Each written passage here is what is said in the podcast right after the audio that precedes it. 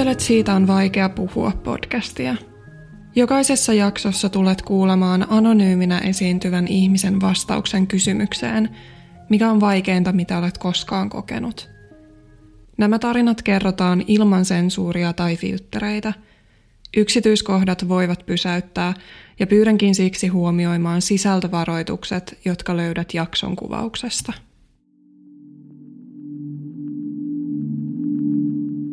Mun vanhemmat on ollut tosi nuoria silloin, kun mä olen syntynyt. Äiti on täyttänyt 18, isä oli muutamaa vuotta vanhempi. Äidillä oli hyvin traumaattinen lapsuuden perhe. Siellä oli köyhyyttä, mielisairautta, alkoholismia, väkivaltaa. Ja ne kaikki asiat oli käsittelemättä siinä vaiheessa, kun äiti tapasi isän ja rupesivat hyvinkin nopeasti rakentamaan perhettä yhdessä. Vuosien varrella äiti kyllä monen kertaan puhui aina siitä, että vuotta ennen mun syntymää hän oli saanut keskenmenon ja se olisi ollut poika. Että siellä kuitenkin oli ikään kuin läsnä sellainen poika, joka ei koskaan syntynyt ja jota oltaisiin kovasti haluttu. Muistan parhaiten lapsuudesta jotenkin sellaisen pelon ja jännittyneisyyden.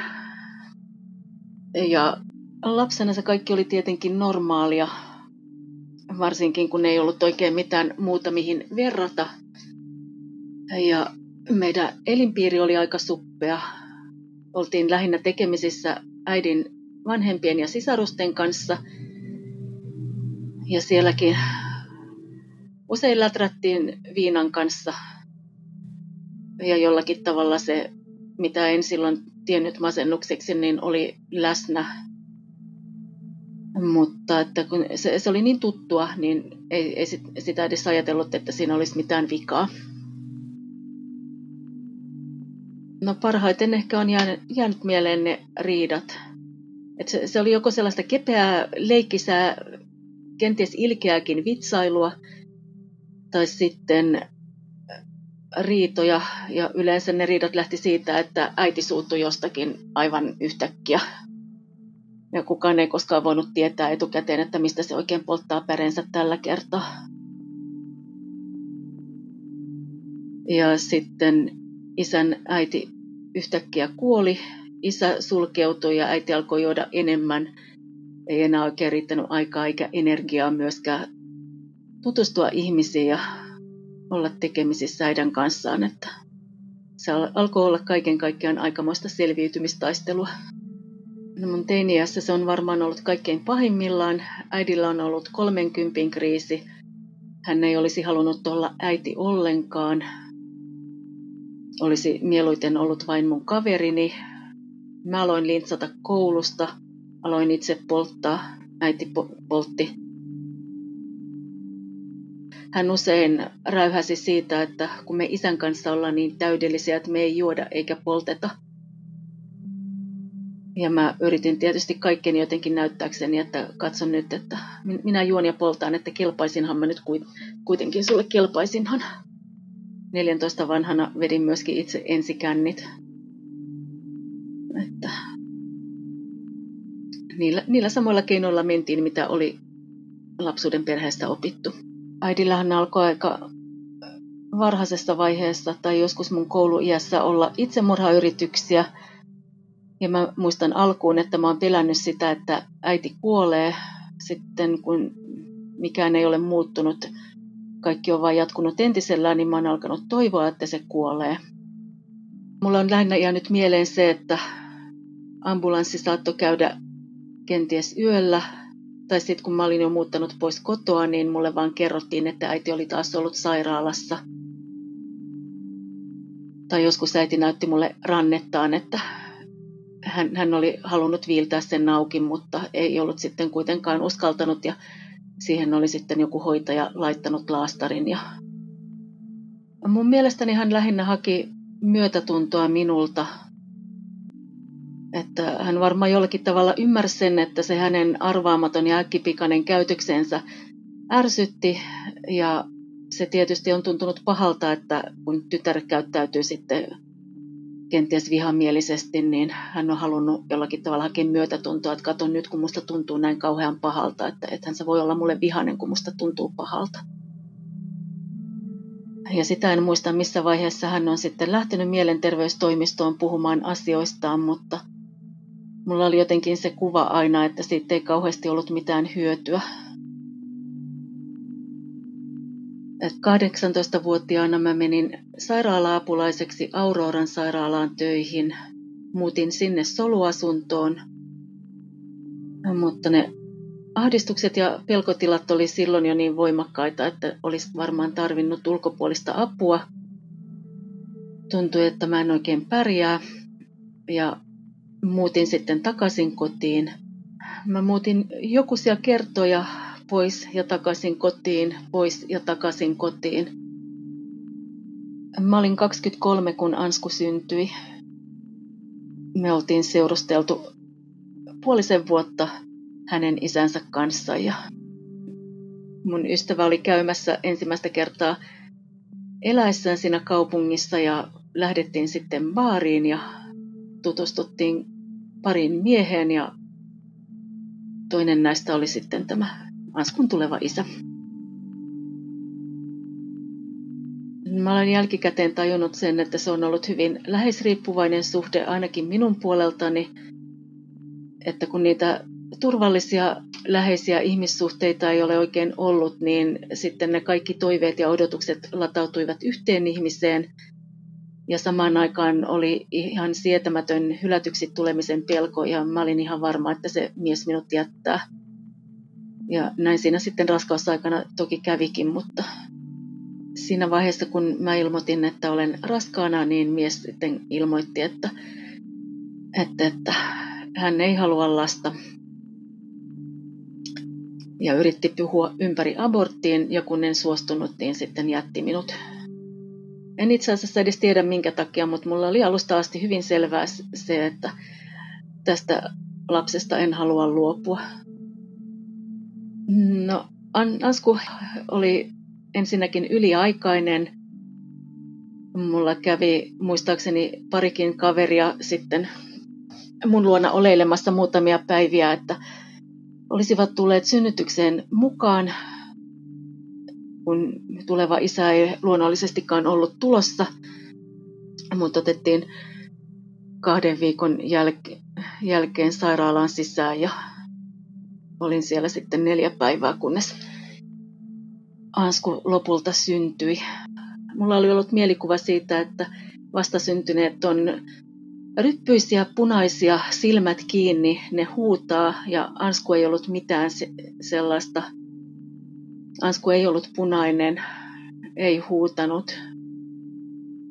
Oli, oli sylissä ja valtavat silmät oli auki ja suu auki ja katse harhaili ympärinsä aivan kun hän olisi ihmetellyt, että mihin hän on tullut.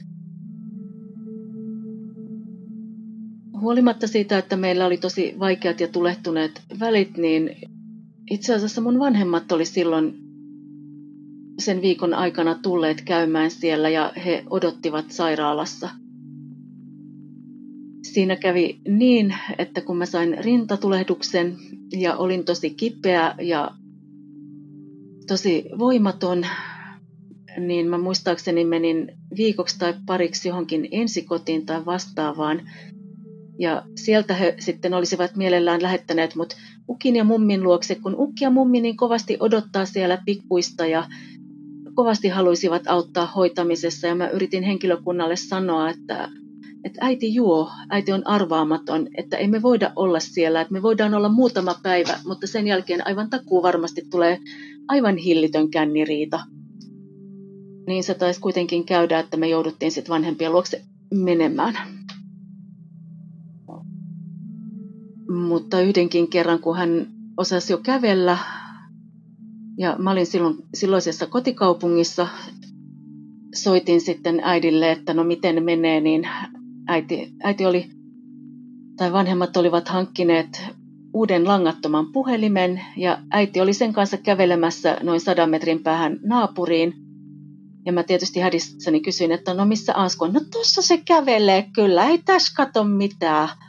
Ja tajusin, että se on aivan ympäri päissään siellä ja soitin sitten mun hyvälle ystävälle, joka asuu myöskin Etelä-Suomessa, että pääsetkö hätiin, että mutsi on kännissä ja mä en voi luottaa siihen, ei se pysty lasta hoitamaan siellä. Että, ja hän sitten kävi hakemassa Anskun pois. Mä olin varmaan aika vihainen kaiken kaikkiaan. Kyllähän mä äidille vuosikausia kannoin kaunaa, kun en ymmärtänyt, että hän oli alkoholisti ja hänellä oli mielenterveydellisiä ongelmia. Että hän ei voinut sille omalle käytökselleen yhtään mitään ja että hän kärsi siitä yhtä lailla itsekin. Mutta että Anskuhan muutti sitten eskari-ikäisenä isälleen. Sen piti olla väliaikainen ratkaisu, mutta se sitten jäikin pysyväksi. No hän oli, oli kyllä Anskun kanssa tekemisissä ihan pienestä pitäen, mutta että hän oli tavannut nykyisen vaimonsa noin, tai he rupesivat seurustelemaan noin kuukausi sen jälkeen, kun me erottiin. Uusi tyttöystäväkin tuli sitten aika nopeasti raskaaksi. Tytöillä on viisi kuukautta suurin piirtein ikäeroa. Kyllähän mä tunsin itteni aika sekundaluokan kansalaiseksi, että lasta ei haluttu minun kanssani, mutta jonkun muun kanssa kylläkin. Ja sitä piti sulatella siinä loppujen lopuksi varmaan useampi vuosi.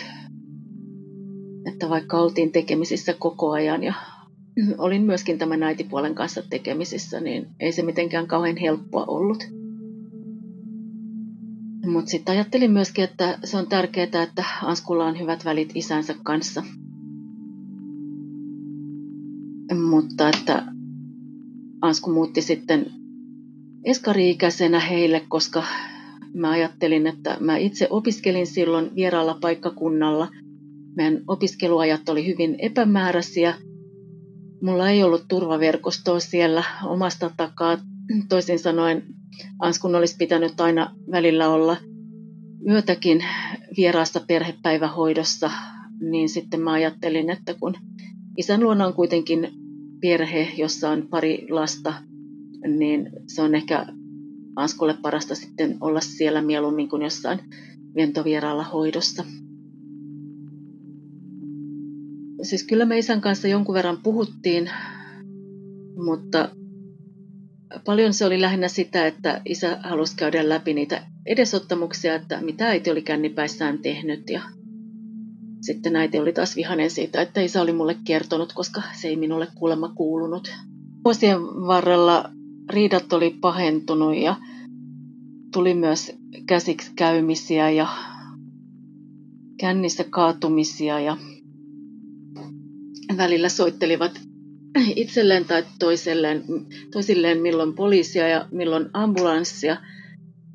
Mutta kyllä sitä varmaan aina sitten mietti, että tuleeko joku puhelu, meneekö kaikki ihan hyvin.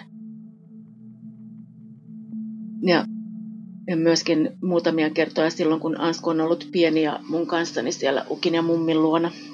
Mä, mä en itse asiassa varmaan koskaan tajunnut kunnolla sitä, että en, ennen kuin vasta muutamia vuosia sitten, kun Askun kanssa puhuttiin että siitä, että hänen oma kokemuksensa ukista ja mummista aina oli se, että heillä oli hyvät välit ja hänen oli hyvä olla siellä heidän kanssaan, koska mulla oli taas ollut niin eri kokemukset, kun Askukaan ei tietysti ole tajunnut sitä, että,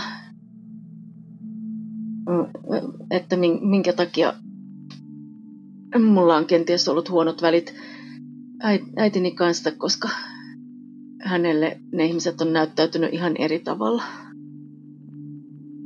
Kyllähän siihen jollakin tavalla tottuu, että kun sitä riitaa on vuosikausia ja aina yhä uudelleen, niin, niin, niin kyllähän siitä tulee sillä lailla normaali, että vaikka se ehkä ahdistaa ja suututtaa, kun äiti soittelee kännipäissään ja ensin on ihan mukava ja sen jälkeen haukkuu pystyyn, ja huusi mulle suoraa huutoa siitä, että isä on hänen aviomiehensä. Mä en tiedä, että oliko häneltä jotenkin kadonnut se ymmärrys siitä, että isä oli minun isäni.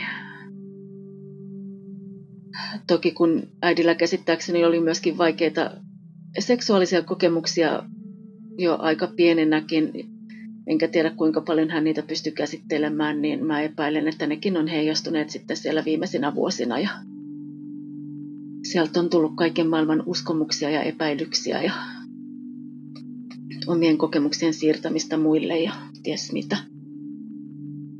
Niin ja kyllähän he eroskin jossakin vaiheessa. Oisinko mä ollut joku vähän alle 30, he oli jonkun aikaa asumuserossa ja isällä oli joku toinen nainenkin ja mä ajattelin, että nyt vihdoinkin, että elämä muuttuu, mutta eihän vanhemmat sitten päässeet irti toisistaan.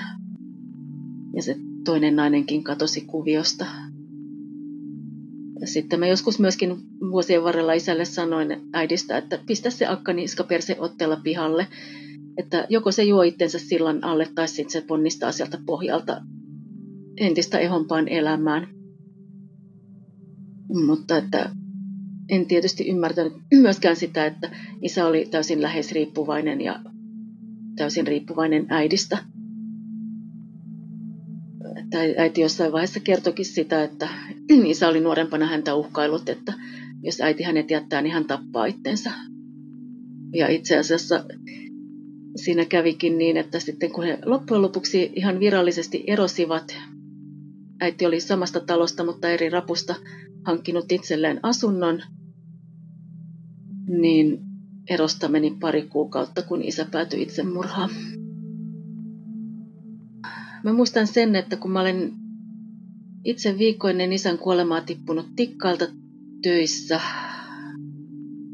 opiskelin maalariksi silloin ja tarkoitus oli jatkaa oppisopimuksella niitä opintoja ja sitten putosin tikkailta. Ranne murtu. Isä oli eturauhasen syöpähoidoissa samaan aikaan omalla tahollaan sairaalassa. Me viestiteltiin silloin kyllä niinä päivinä ja tsemppailtiin toisiamme. Mun ranne jouduttiin leikkaamaan kahteen kertaan. Ensimmäinen korjaus petti. Ja silloin kun me, me viestiteltiin, niin isä jossain vaiheessa totesi, että ensimmäistä kertaa elämässään hänestä tuntuu siltä, että vaimo ja tytär on hänen tukenaan. Isä oli edellisenä iltana kotio tai päivänä kotiutunut sairaalasta. Hän laittoi mulle kotoa viestin, että vähän kirvelee katetrista johtuen, mutta eiköhän se siitä suttaannu. Tekstaillaan huomenna. Ja mä vastasin sille ja sille vähän vitsailen, että elä suttaa, ole ihmisiksi. Ja kävin sitten kaikessa rauhassa nukkumaan.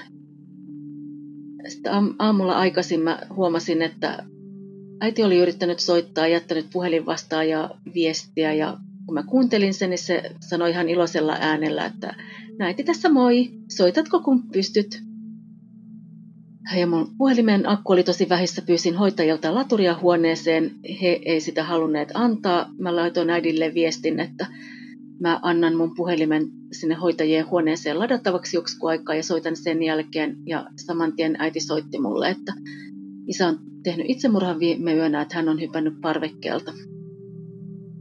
Ja sen tunteen kyllä muistan, kun se kauhu valahti läpi ja hetken aikaa tuntui siltä, että mä sekoan aivan täysin, että nyt ei, tätä mä en pysty yksinkertaisesti ottamaan vastaan. Ja sit, mutta sitten mä olin myöskin yllättynyt siitä, että vaikka mä olin valmiiksi sairaalassa, niin se tuki jotenkin, mitä sain, niin oli tosi vähäistä. Mä pääsin vähäksi aikaa juttelemaan todella kyllästyneen näköisen sosiaalihoitajan kanssa, joka näytti siltä, että sitä ei todellakaan voisi vähempää kiinnostaa. Ja hän kysyi multa, että haluaisitko puhua papin kanssa. No en halunnut, kun ajattelin, että itsemurha katsotaan olevan synti ja en todellakaan kaipaa sitä, että joku tulee raamatulla hakkaamaan päähän tässä tilanteessa. Tänä päivänä ehkä ymmärrän paremmin, että siitä olisi ihan oikeasti voinut olla apua ja tukea. Ja seuraavana päivänä hän mut jo kotiutettiin sieltä ja siinä vaiheessa lääkäri pyöritteli papereita kädessään, että kun sulla olisi nyt tämä psykiatrinen konsultaatio, niin mitä me nyt tämän kanssa tehdään. Ja sitten totesivat, että no ehkä he laittaa sen psykan polille, että sieltä sitten otetaan yhteyttä. Ja lähdin sitten näiden avuksi Savonlinnaan. Käsikirurgi ei suositellut niin tuoreen leikkauksen jäljiltä matkustamaan, mutta mä totesin, että mulla ei oikein ole vaihtoehtoja, että äiti ei nyt pärjää, että mun on pakko mennä. Alussa varmaan päällimmäinen tunne oli lähinnä suru ja epäusko, koska äidillä oli ollut niitä useita yrityksiä aikaisemmin. Ja isällä mun tietääkseni vain yksi. Toki voi olla, että niitä oli ollut ehkä yksi ainakin enemmän, josta ei ole mulle kerrottu. Mutta että, että, että mutta että isän, isän kuolemasta itse asiassa oli yllättävän kova syyllisyys. Että kun mä olin aina ollut se isän tyttö jollakin tavalla, niin mulla oli sellainen tunne, että mun olisi pitänyt kyetä pelastamaan isä. Ja mä muistin itse asiassa, että joskus viimeisinä aikoinaan, kun hän soitteli mulle kännipäissään ja pyysi apua juomisensa lopettamiseen, mä totesin hänelle kyllästyneenä, en tiennyt Aasta mitään, mutta Olin kuullut, että jos on alkoholin kanssa ongelmia, niin sinne voi mennä. Totesin isälle, että me johonkin aahan. Ja mä muistan, kun hän mulle sanoi, että en mene, kun mulla on asioita siellä taustalla selvitettävänä. kun mä saan ne selvitettyä, niin loppuu juominen. Meni pari kuukautta, kun isä tappoi itsensä, että sitten oli kaikki asiat ratkaistu kertalaakista. Mutta se oli aika kovaa se tunne myrsky ensimmäisenä kuukausina.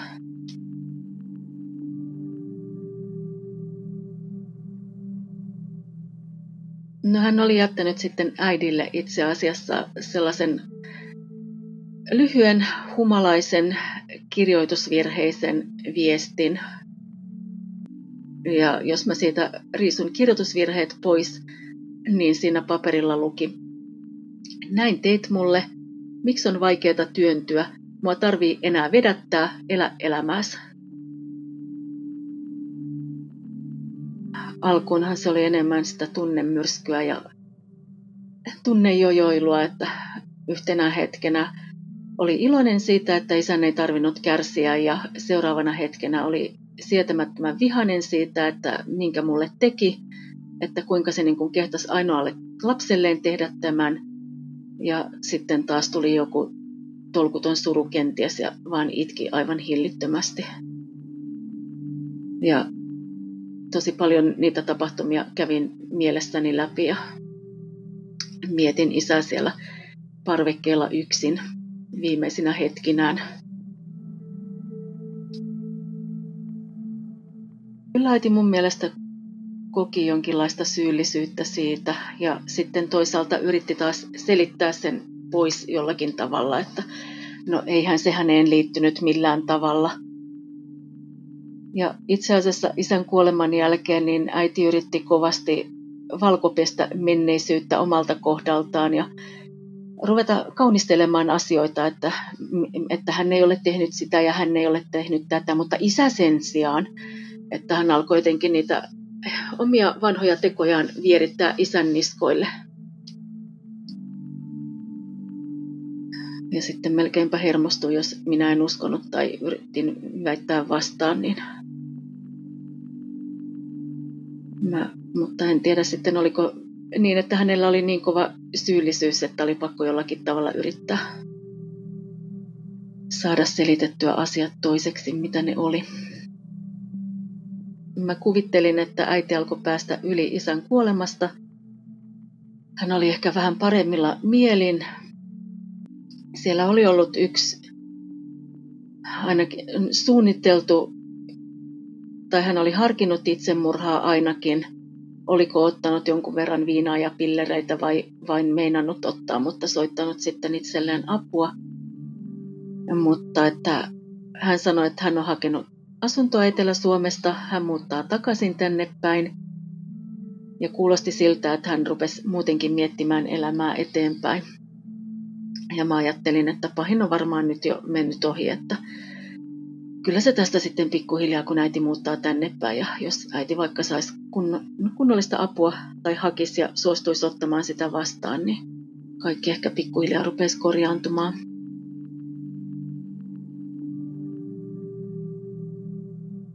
Ansku oli mun luona käymässä silloin. Äiti ilmoitti yhtäkkiä, että hän tulee mun luokseni yöksi ja sitten Askun kaveri oli tulossa meille yöksi myöskin. Ja kun mä asuin yksiössä, niin mä sanoin, että mulla ei nyt kyllä riitä patjat, että, että, että sä et nyt valitettavasti mahdu tänne. Ja äiti ratkaisi sen sillä tavalla, että hän nukkui sitten siinä pakettiautossaan, isältä jääneessä pakettiautossa pihassa yön. Ja hän nousi jo kuuden aikaan aamulla suihkuun ja oli tosi kauan ja laittautui tosi nätiksi. Ja mä vähän ihmettelin sitä, että se on jotenkin tosi outo. Mä en oikein osannut sanoa, että millä tavalla outo, mutta tosi outo. Ja sillä aikaa, kun mä sitten Askun kaverin vein kotiinsa, niin, ja haettiin Askun tavaroita sieltä paikasta myöskin, niin äiti oli sitten käynyt isän haudalla viemässä sinne kesäkukkia.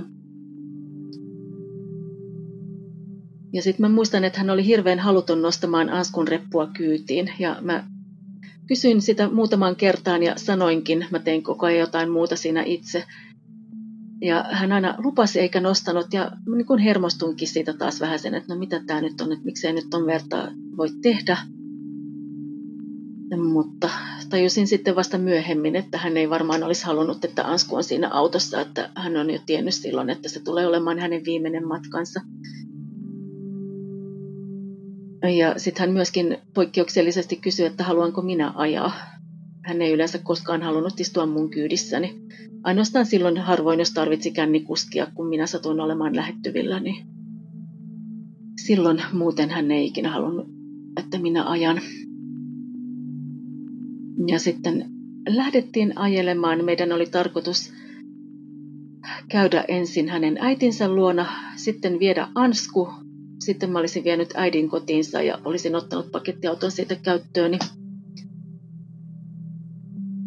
Ja siinä matkalla äiti rupesi haastamaan riitaa ja se ei ollut mitenkään kauhean vaikeaa mun kanssa haastaa riitaa. Meillä oli niin tulehtuneet välit, että helppo oli hänen saada mun kanssani riita aikaiseksi. Hän muun muassa sytytti tupakan siinä autossa, vaikka tiesi, että me ei kumpikaan, no Ansku luonnollisestikaan 11-vuotiaana polttanut, mutta minäkään en ollut vuosikausiin polttanut enää. Ja pysäytinkin sen auton ja heitin sen tupakan pois ja stumppasin. Ja hän oli edelleenkin jotenkin outo ja jatkoi riidan haastamista. Ja mä muistan, että mä päätin mielessäni, että tällä kertaa mä en anna sen päästä niskan päälle. Tällä kertaa mä en anna sen ihmisen voittaa. Ja mä totesin hänelle, että sä asetat aina itsesi jonnekin tolpan päähän, mistä sä tuomitset meitä tavallisia kuolevaisia. Ja äiti tokas sillä tietyllä vittumaisella äänellä vainni ja hyppäs ulos autosta.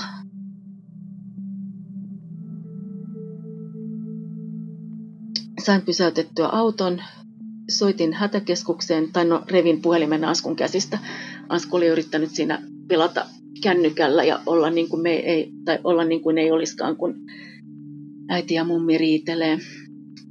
Ja sain soitettua hätäkeskukseen ja siellä mies yritti inttää mulle, että mun täytyy mennä katsomaan, että missä kunnassa äiti on. Ja mä sanoin monen kertaan, että mä en voi mennä. Mulla on alaikäinen hysteerinen lapsi tässä. Mä en voi mennä mutta että meidän eteen pysähtyi auto, jossa oli kolme vanhempaa rouvaa, meidän taakse pysähtyi auto, jossa oli kolme nuorempaa naista.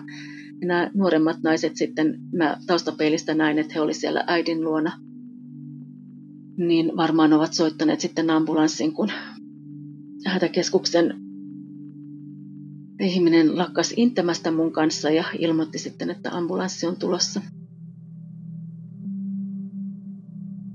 Ja mä, mä tiedän, että me ollaan oltu ehkä noin 50 minuuttia siellä tiepuolessa, mutta siitä on hyvin katkonaisia muistikuvia. Ansku ei poistunut kertaakaan autosta. Mä pidin siitä huolen, että hänen ei tarvitse tulla katsomaan.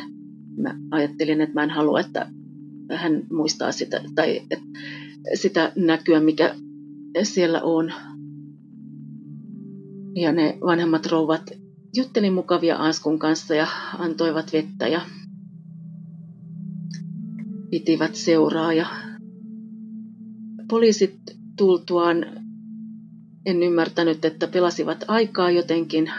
mutta kyselivät ajokorttia ja rekisteriotetta ja puhalluttivat muistaakseni myöskin. Ja aina sitten välillä kes- vetäytyivät keskenään tupisemaan ja katselivat minuun päin ja jupisivat jotakin ja sitten taas tultiin, kysyivätkö vielä äidinkin ajokorttia ja mä ihmettelin, että mitä tässä nyt on. Ja sitten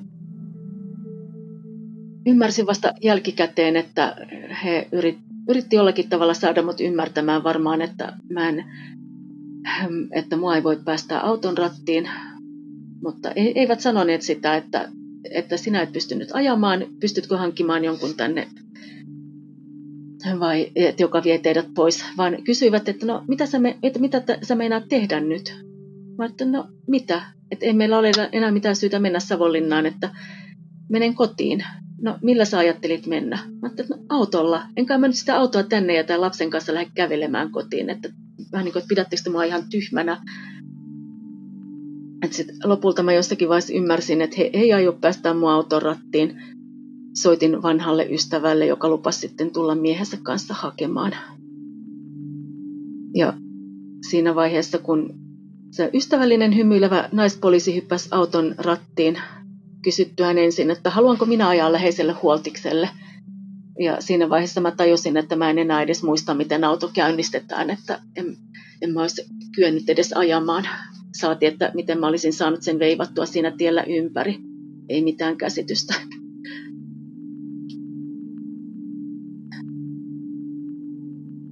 Siinä, siinä vaiheessa, kun mentiin autolla huoltikselle, ambulanssi oli siellä jo pihalla, helikopteri tuli hakemaan ja sitten mä yritin anskua, tai olla anskulle jotenkin kauhean kepeä, että mä en nyt oikein kerro, missä tässä vielä mennään ja totesin, että no mummi ei olekaan vielä ikinä ollut helikopterin kyydissä, että nyt mummi pääsee sitten helikopterilla menemään ensimmäistä kertaa ja ja sitten sen tunnin aikana, mikä istuttiin odottamassa mun ystävää, siellä, niin kun soitin jonkun puhelun välillä, niin pyysin Asku, että voitko tuohon mun päiväkirjaan vähän piirrellä jotain? Hei, kun sä osaat niitä ihania hevosen kuvia piirrellä, niin piirteletkö niitä? Ja sitten menin ulos puhelimeen hajoamaan kaikessa rauhassa, kun Asku piirteli mun päiväkirjaan. Iloisia hymyileviä hevosia. Ensin kuvittelin, että kyllä tästä selvitään, että varmaan vaatii monta korjausleikkausta, mutta kyllä se tästä vielä. Mutta sitten kun yksi niistä rouvista oli kai käynyt äidin luona ja jutellut jonkun kanssa ja käveli sieltä takaisin ja totesi, että, että mahtaneeko toeta. Ja sitten kun mä luin ensihoitajan paperista, kun hän otti mun tietoja ylös, että mitä siinä lukee, niin mä tajusin, että tämä on tässä, että, että se ei tule enää pärjäämään.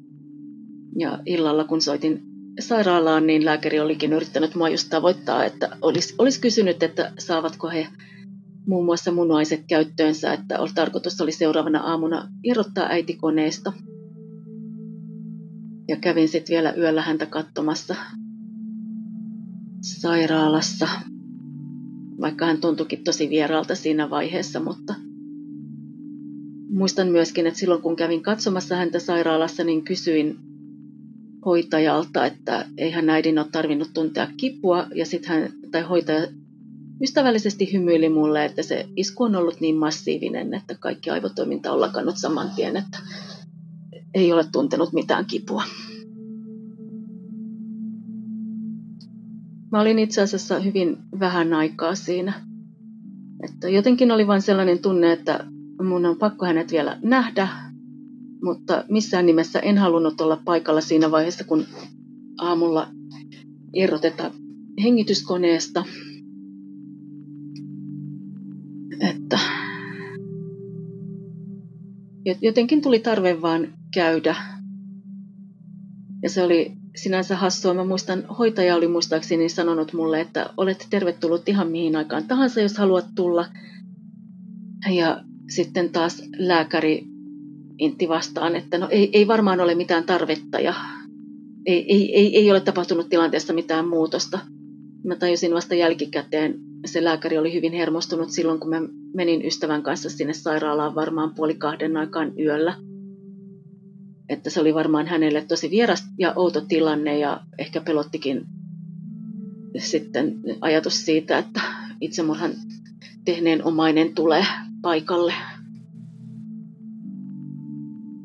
Muistan vielä silloin itse asiassa isän kuoleman jälkeen, että kun kävelin sairaalan käytävää pitkin ja siellä oli SOS-auton esitteitä ja mä katsoin, että aa, että jos on joku kriisi, niin SOS-auton voi soittaa paikalle, mutta sitten mä ajattelin, että kun mä olen kuitenkin sairaalassa ja kukaan sairaalasta ei sano mulle, että olisi tällainen mahdollisuus, että tarvitsisitko apua, niin se on varmaan joillekin niille, joilla on oikeita ongelmia.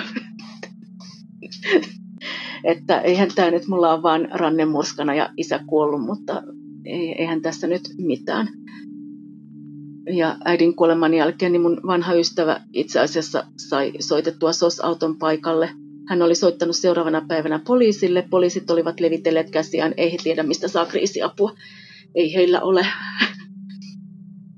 Ja ensin kun mun ystävä oli soittanut SOS-autoon, niin olivat sieltä ilmoittaneet myöskin, että, että, että ilmeisesti sen takia, koska asun Sipossa ja Sipon kunta ei ollut ostanut sitä palvelua, niin eivät olisi tulleet, mutta mun ystävä sai sitten sitä kautta heidät, että tai kun mun ystävä asui siis Tuusulassa, niin hän sanoi, että tämä alaikäinen lapsi, mun tyttäreni, on ollut heillä nyt tässä pidemmän aikaa kylässä, niin sillä varjolla sitten saatiin SOS-auto käymään paikalle. Tosin ilmeisesti mun ystävä oli jotenkin liotellut meidän vointia, koska mulla on mielikuva, että SOS-auton työntekijät olisivat hänelle, tai mun ystävä sanoi mulle sitten, että työntekijät olivat hänelle olleet vähän vihaisia siitä, että, että, että kyllähän se nyt ihan kunnossa oli, että eihän se nyt ollut niin kuin mitenkään hajoamispisteessä.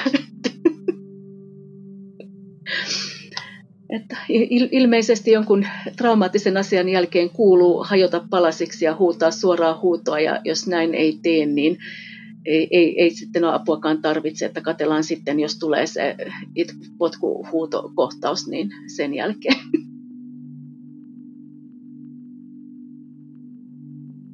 Itse asiassa sitä oli hyvin pieni uutinen jossain paikallisessa lehdessä. Muistaakseni sellainen muutaman rivin pikkuuutinen, missä oli vain mainittu, että 54-vuotias itäsuomalainen nainen putosi liikkuvan auton kyydistä. Poliisi ei epäile rikosta.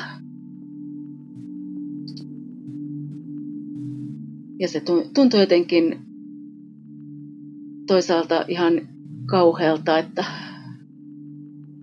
että, että mä, mä olen menettänyt oman äitini sillä tavalla, kukaan ei tiedä, ketään ei kiinnosta.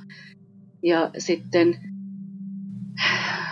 no läheisiä ystäviä lukuun ottamatta, niin ihmiset paljolti ottivat sitten välimatkaan, ne eivät tienneet, miten minun suhtautua.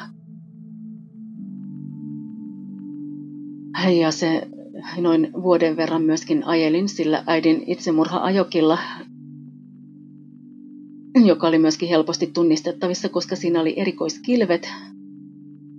Mutta piti jotenkin itsensä saada henkisesti siihen pisteeseen, että olin valmis hakkaamaan ihmisiä tyylin seison risteyksessä ja joku katsoo vähän pitkään kilpeä, niin teki mieli rynnätä kimppuun ja hakata tai jotain, jolloin mä tajusin, että nyt mä, mä en enää pysty pitämään tätä autoa, että mä, mä, mä rupean olemaan vaaraksi tuolla ihmisille. Mä olin aivan sietämättömän katkera ja mä ajattelin, että mä en ikinä siitä katkeruudesta päästäkään tai pääsekään, enkä haluakaan edes päästä, että helvetissä tavataan jonain päivänä ja sitten alkaa päähänlyöntikisa. että, että, että. Ja itse asiassa oireilin sillä lailla, että ensimmäisen vuosipäivän tienoilla vedin pään täyteen, löin yhtä ihmistä. Hänellä oli vähän riitaa mun ystäväni kanssa, menin siihen väliin ja sitten vaan ajauduin siihen pisteeseen, että, että huusin suoraan huutoa ja löin. Ja siinä vaiheessa, kun oli toisen vuosipäivän aika suurin piirtein, se ei ollut ihan tarkalleen vuosipäivä, niin meillä tuli mun vanhan ystävän kanssa riitaa yhtä lailla kännipäissään. Hyppäsin auton rattiin ja lähdin kaahaamaan kotiin, kotia kohden ja ystävä soitti poliisit perään. Ja se ei ollut mulle mitenkään tyypillistä käytöstä, että kaahailisin hulluna kännipäissäni tai löysin ihmisiä tai mitään. Että en ole kokenut olevani mitenkään väkivaltainen ihminen. Että ennemminkin niin, että ei ollut, ei ollut itsellä oikein keinoja käsitellä niitä asioita ja tuntui, että ei oikein löydä sellaista tahoakaan, mikä pystyisi ottamaan vastaan. Ja, ja, ja yritti vaan jollakin tavalla selviytyä sen sietämättömän tunnemyrskynsä kanssa. Mä olin alussa sitä mieltä ja mä oon itse asiassa edelleenkin sitä mieltä, että hän halusi jollakin tavalla kostaa minulle, että meillä oli kuitenkin ollut niin huonot välit. Ja, ja, ja hän, hänen mielestään mä olin rahan ahne, omasta mielestäni en ollut – mutta että kun isä oli hypännyt heidän yhteisen asuntonsa parvekkeelta, jolloin äiti ei voinut sitä asuntoa pitää, hän ei halunnut siinä asua. Ja minäkään en sitä, tai olisi, olisi halunnut pitää missään nimessä. Eikä mulla ehkä olisi ollut sitä varaakaan pitää. Niin. En, en mä tiedä. Mä, mä luulen, että hän halusi jollakin tavalla tuhota sen mahdollisuuden, että mulle ei jäisi mitään omaisuutta, että siitä on niin kuin pakko hankkiutua eroon. Plus, että kun meillä oli todellakin ollut niin riitaisat ja to- toki myöskin läheiset välit, että paljon myös kerroin asioitani äidille vuosien varrella, vaikka ei olisi kannattanut, mutta silti kerroin yhä uudelleen. Niin se on ollut sellainen tapa päästä niskan päälle. Koska hän olisi voinut toteuttaa sen vaikka millä muulla tavalla. Mutta mä en ole enää siitä katkera, enkä kanna kaunaa hänelle, että ymmärrän, että kyse on ollut vakavasti traumatisoituneesta ihmisestä, alkoholistista, joka ei koskaan kyennyt hakemaan itselleen sellaista apua, joka olisi oikeasti toiminut tai kyennyt ainakaan pitämään siitä kiinni. Paljon oli myös sitä, että jos satuin törmäämään johonkin vanhempien tuttuun, niin hän ei edes tervehtinyt. Ja paljon sitä, että ihmiset eivät tienneet, mitä olisivat sanoneet. Ja edelleenkin, vaikka siitä kaikesta on jo 15 vuotta aikaa, jos mä jollekin vieraalle ihmiselle kerron, että mun vanhemmat ovat tehneet itsemurhan ja kerron vielä, että millä tavalla, niin sieltä usein tulee se, että voi Herra Jumala, ai kauhea, otan osaa. Ja se otan osaa tuntuu aika hassulta siinä vaiheessa, kun tapahtuneesta on 15 vuotta aikaa. Mun mielestä Anskun henkinen kehitys jollakin tavalla pysähtyi joksikin aikaa silloin sen kuoleman jälkeen. Kuoli tosiaan 11 silloin, kun isä ja äiti teki itsemurhan. Että jos normaalisti tulisi murrosikä ja rupeaa sitten pikkuhiljaa aikuistumaan, niin sitä ei ehkä tullut. Ja mulla itselläni oli suuria vaikeuksia yleensä ottaen niin kun saada elämässäni mitään aikaiseksi. Mä aloitin nukketeatterikoulutuksen vuosi vanhempien kuoleman jälkeen – näyttöihin valmistavan. Kävin puolitoista vuotta, mutta en saanut ikinä ensimmäistäkään näyttöä suoritettua. Ja sitten taas mietin, että mitä oikein teen.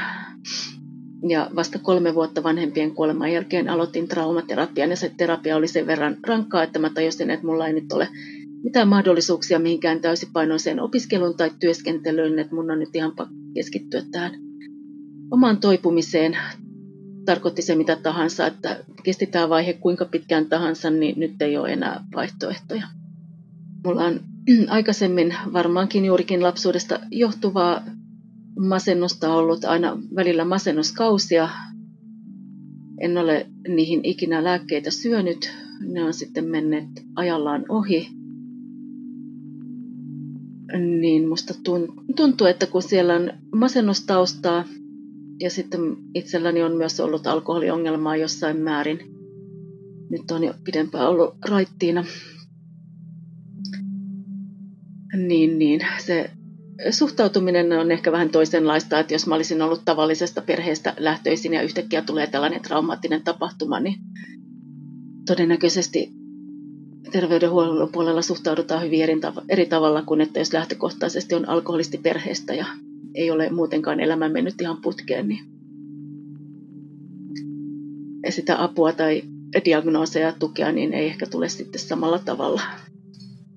Mä olen nyt opiskellut vuoden alusta lähtien ja huomannut yllättäen, että opiskelussa nous, tai opiskelutehtävissä joissakin nousee vanhoja asioita, vaikka olen mielestäni niitä paljonkin käynyt läpi. Ja kieltämättä välillä tulee mieleen, että pääseekö näistä ikinä sillä lailla vapaaksi vai pitääkö se vain aina hyväksyä, että ne aika ajoin jollakin tavalla sieltä nousee ja sitten pitää sillä hetkellä taas kohdata ja käydä läpi ja kenties tehdä uusia oivalluksia.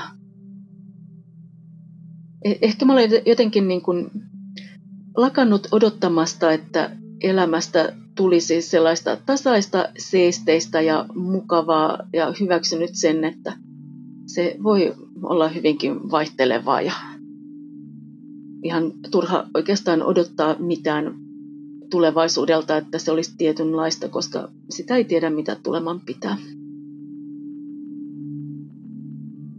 Varmaan se oleellisin asia on hakea apua nopeasti, ottaa sitä vastaan ja hakea kenties monestakin suunnasta, että ei, ei ole väärin käydä yhdellä vertaiskurssilla ja sitten käydä myöhemmin toisella tai käydä samaan aikaan psykologilla tai terapiassa tai muuta, että, että, että, ja toisaalta myöskin kuulostella omia voimiaan, että mihin kykenee milloinkin. Se kannattaa myös ymmärtää, että kaikenlaiset omituiset tuntemukset, tunteet, ajatukset, niin traumaattisessa menetyksessä varsinkin alkuvaiheessa, niin ne kuuluu siihen asiaan. Siinä ei ole mitään omituista, ei ole millään tavalla poikkeuksellisen hullu tai mitään.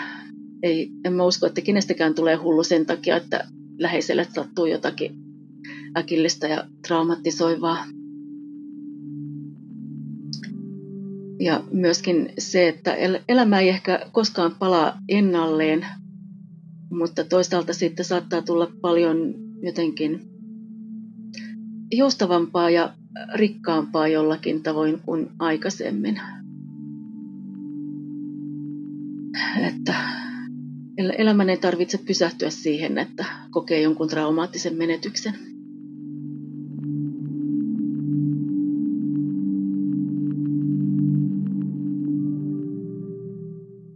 Olet juuri kuunnellut Siitä on vaikea puhua podcastin jakson. Jos päivän aihe kosketti sinua, olen laittanut jakson kuvaukseen linkkejä, joiden avulla voit hankkia keskusteluapua. Suosittelen tutustumaan niihin – jos haluaisit osallistua podcastiin ja kertoa oman tarinasi, voit lähettää hakemuksen osoitteeseen siitä on vaikea puhua at gmail.com. Suurin kiitos jaksossa tarinaansa jakaneelle haastateltavalle. Siitä on vaikea puhua podcastin löydät myös Instagramista nimellä Siitä on vaikea puhua – Sieltä löydät muun muassa kuvan esineestä, jonka haastateltava henkilö kertoi muistuttavan häntä jaksossa puhutusta aiheesta.